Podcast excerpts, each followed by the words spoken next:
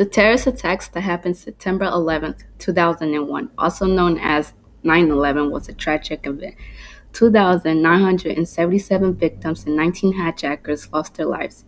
The first airplane crashed at 8:45 a.m. on the first twin tower on a beautiful Tuesday morning, following a loss of lives. But as we know, the day wasn't so beautiful after all following the event. A few minutes later, the second airplane hit the second twin tower.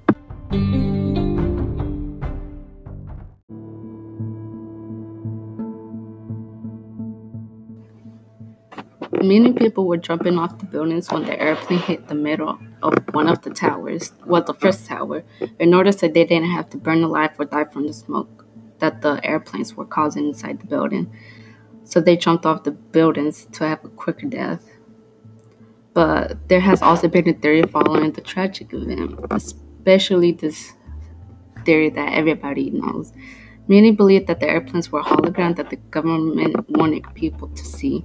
They believe the buildings had bombs inside them that destroyed these buildings, killing many people inside them, set up by the US government.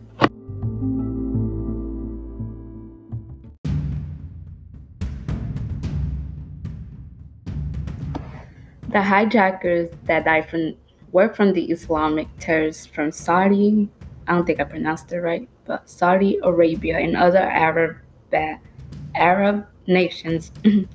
they were acting in real real I don't know how to pronounce the word, but retaliation for America's support of Israel. Israel, its involvement in the Persian Gulf War, and continued and continued military presence in the Middle East.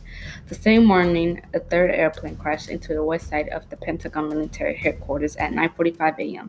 A fourth airplane that that same day hit Pennsylvania at 10:10 a.m. near Shanksville. Many people were mourning for their loved ones who eventually passed away in these accidents. But I wouldn't call it accident because they did it on purpose.